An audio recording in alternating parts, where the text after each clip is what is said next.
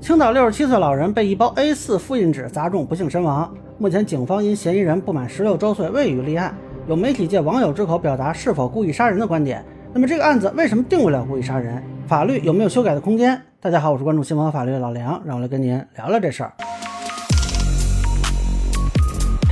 这个事情我是综合看了吉木新闻和齐鲁晚报两家的报道，因为现在定的呢是涉嫌以危险方法危害公共安全罪，这个罪名不属于十二岁到十六岁之间需要承担的刑事责任的范围，所以呢基本没有追究刑事责任的可能。那么关于这个问题呢，吉木新闻发了一个锐评啊，我觉得可能代表了一些网友的观点吧，就是提出快十六岁的少年已经足够懂事，应该完全能知晓高空抛物的危险性。那么从高楼往下扔的杀伤力是非常惊人的，这一举动完全就是故意杀人。那这个媒体呢还提出啊，对这种社会关注度极高、后果十分严重的案件，司法判决应该在法律条文之外，考量社会道德与价值判断。这个言论我猜一些不太了解法律的朋友可能会同意啊，但是可以说呢，完全不符合现有的法律规范。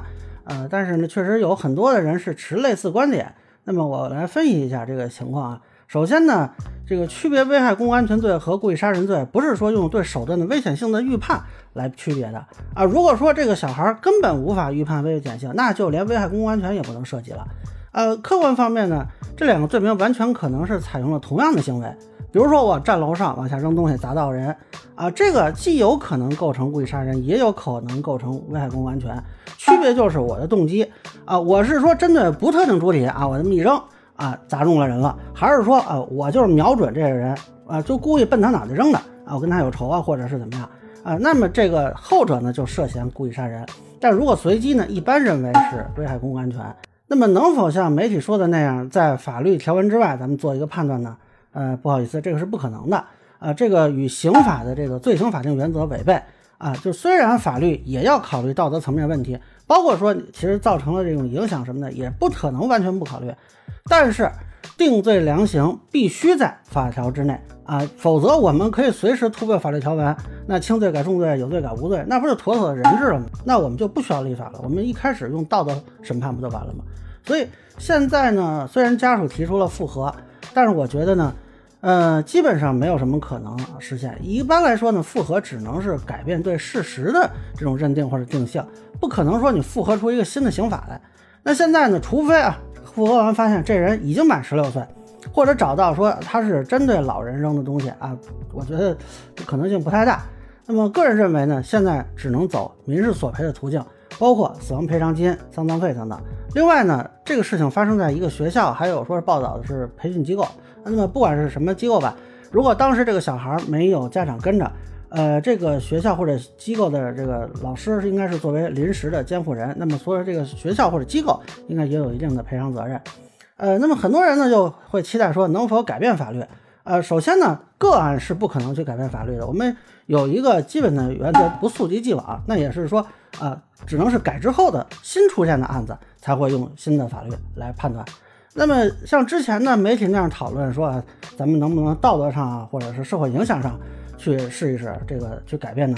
啊，这是不可能的啊！因为如果不按照法律框架进行这个讨论，既不会对司法产生影响，也不会对立法产生影响。啊，其实有一些网友经常在我的评论区刷什么必须死刑、必须严惩啊，不判死刑我们不散。结果你们可以看一下啊，这个刷了有一段时间了，没没有什么效果啊。我觉得可能很多人对法治是有一个误解的，它不是像你们想象的说啊，我们靠人多，我们靠站队，我们靠呃这种。呃，呼吁就能够改变的。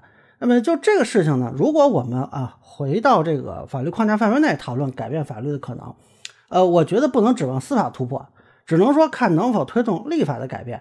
比如说现在既然这个投放危险物质罪是列入到十四岁到十六岁这个年龄段，那么是否可以把这个范围扩展到所有的故意实施的危害公共安全致人死亡的犯罪上？啊，这个我觉得至少是可以讨论的。那么未来是希望有这种两会代表啊、委员啊，可以提这方面的建议啊。如果说呃大家讨论的多了，或许啊可以推动刑法修正案啊做出一定的改变，咱们可以往这个方向努力。以上是我对六十七岁老人遭坠物砸中身亡事件的一个分享，个人浅见难免说了，也欢迎有不同意见的小伙伴在评论区、弹幕里给我留言。如果您觉得说的还有点意思，您可以关注我的账号老梁不郁闷，我会继续分享更多关于新闻和法律的观点。谢谢大家。